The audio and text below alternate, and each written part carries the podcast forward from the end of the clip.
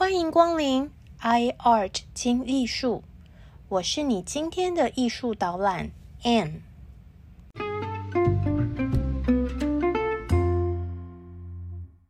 大家好，我海燕。大家好，我是 Anne，欢迎来到 iArt 精艺术。一般我们提到文艺复兴重镇，通常都会想到意大利，尤其是佛罗伦斯和罗马。佛罗伦斯更是得天独厚，人才辈出，实力雄厚。再加上死忠乡民瓦萨里大力吹捧，直到今天提到文艺复兴时代的光辉，大家脑中浮现的多是佛罗伦斯的样貌。不过，艺术创作是流动的，同时期其他地区也出现过不少厉害的艺术家哦。例如，位于意大利北方的荷兰、德国，甚至远至英国。以前的艺术史学家比较独尊意大利，对于北方文艺复兴的艺术家大小眼，说人家是原始未发达的艺术。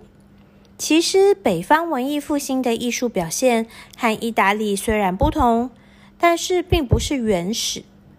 例如，北方画家使用较多象征性的图像，画面也比较讲究自然生活化的气息，不像佛罗伦斯强调数学和透视，崇尚理性高尚的主题。同样的，意大利的天气比较温和舒适，湿壁画、淡彩画这些作画方法可以适用在意大利的环境。但是北方国度就不太适合，因此发展出油画作画的方法。早在佛罗伦斯的 Medici 家族还没有大名大放的时候，差不多和 Medici 大家长钱太多老先生 Cosimo 同年代出生的杨范艾克就已经表现出惊人的绘画实力。关于杨范艾克早年的记录不多，我们知道他曾经担任荷兰的宫廷画师，是一位拥有多位助手的大师级画家。他还曾经担任使节，到过葡萄牙等地。杨范艾克出生的这个地区属于低帝国，荷兰语称为尼德兰，是欧洲西北沿海地区的称呼。大致就是今天的荷兰、比利时和卢森堡三国。历史上，这里的政权经常变化，所以在这里，我们就用最熟悉的方法来介绍，简称他是荷兰画家杨范艾克的画风精细又写实，简直是到了强迫症的程度。也有人认为他是油画的发明人，虽然。油画发明人到底是谁？现在众说纷纭。不过，他应该确实发明了一种新的溶剂，能够保存画中的油彩而不会褪色。他和家族兄弟们同为早期北方文艺复兴画家，是尼德兰文艺复兴的奠基者。杨范艾克也是一位什么主题都能画的大师，无论是世俗还是宗教题材，都难不倒他。其中有两幅现存于伦敦 National Gallery 的作品，充满神秘有趣的谜团，让我们可以一窥荷兰大师的绘画世界。其中一幅真人大小的作品，描绘一位戴着很像大头巾的红帽子中年男子。画中男人的头型、鼻子还有嘴巴都很大，眼中。还有血丝，连皱纹都画得栩栩如生，表情非常生动写实，就好像本尊啊穿越快六百年来到我们面前一样。重点是，这位男人锐利的眼神直视我们观众，他应该是千百年来第一位直视观众的画作，因此专家们多认为这位男人就是画家本人。是杨范艾克的自画像来着。这张作品就像是他的超级大名片，告诉金主客人们说：“你们看啊，我的绘画技巧是不是超强的？另外一幅杨范艾克的作品就更神秘诡异。这幅作品叫做《阿尔诺菲尼夫妇》，画中是两位没有穿鞋、表情呆呆的男女。当时的画家很少在作品上面签名，不过杨范艾克却留下一个小线索，就是他在墙上挂的镜子上面写着“杨范艾克在这里，一四三四”。透过镜中的反射，我们看到两位男子，而其中那位穿红衣服的男人就被认为是。画家本人，画面主角是一对牵着手的男女，他们是意大利商人阿尔诺菲尼和他的妻子。阿尔诺菲尼事业非常成功，荷包满满，应该呢也是画家的朋友。这幅画很有我们熟悉的低帝国荷兰风格，场景是美丽的室内，据信是阿尔诺菲尼的家。杨范艾克在画上涂上几层薄薄的半透明釉料，所以呢，画面看起来色彩鲜艳，而且闪闪发光，充分显示阿尔诺菲尼生活的富裕。画家善用颜料明暗的细微变化，增强整个画面三 D 形式的感觉。既然要走低调奢华的。摇琴眼有钱人风格，杨范艾克就只好在细节中拼命表现物质的尊爵不凡。可以说，这个场景就是一个没有名牌 logo 的贵桑桑家具示范。明明是初夏的季节，两人却穿着貂皮，连呃床啊、椅子啊、地毯啊、机械吊灯啊。都是贵到信用卡会被刷爆的家具。更过分的是，连窗户边的水果都是阿尔诺菲尼自家进口，代表财富还有多子多孙的高级举子。土豪阿尔诺菲尼和他头戴白纱的新娘都脱了鞋，代表他们正在进行神圣的结婚仪式。吊灯上只有一根蜡烛。代表上帝，小狗则代表婚姻忠诚。镜中反射的两位男子，包括画家本人，就是这场婚礼的见证者。故事说到这里都很合理，反正土豪结婚就是这么朴实无华。不过，有些眼睛比较利的吃瓜群众，就指着害羞的新娘说：“咦？”新娘子的肚子看起来很大，这是先上车后补票，已经有喜的意思吗？接着就是一阵不同的学术意见吵来吵去。有些学者说，新娘的衣服是当时流行的款式。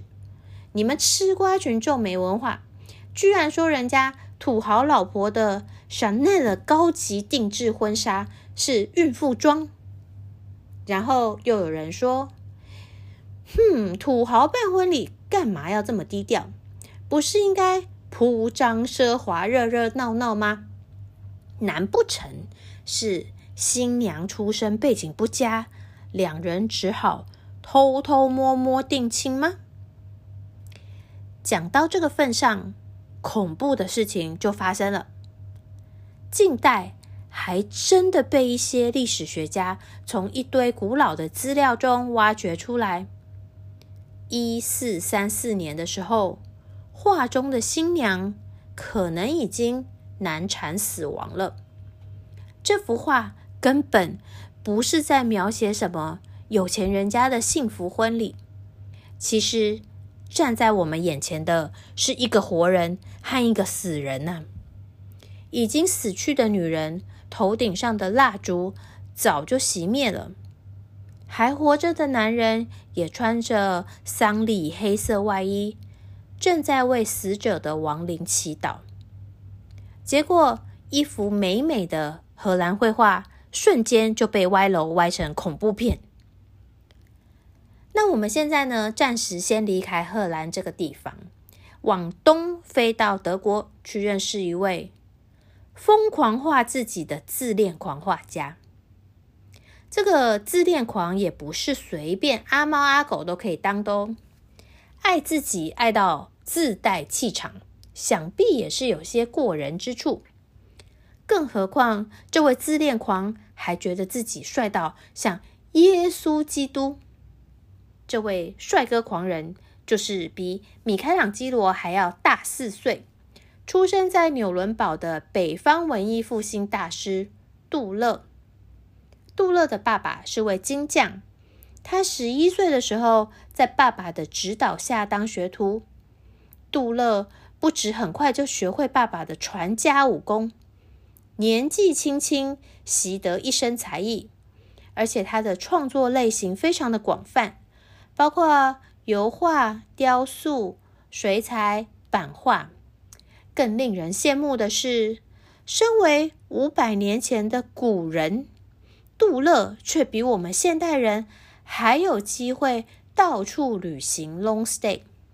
曾经住在法兰克福、科隆和巴塞尔，还去了意大利。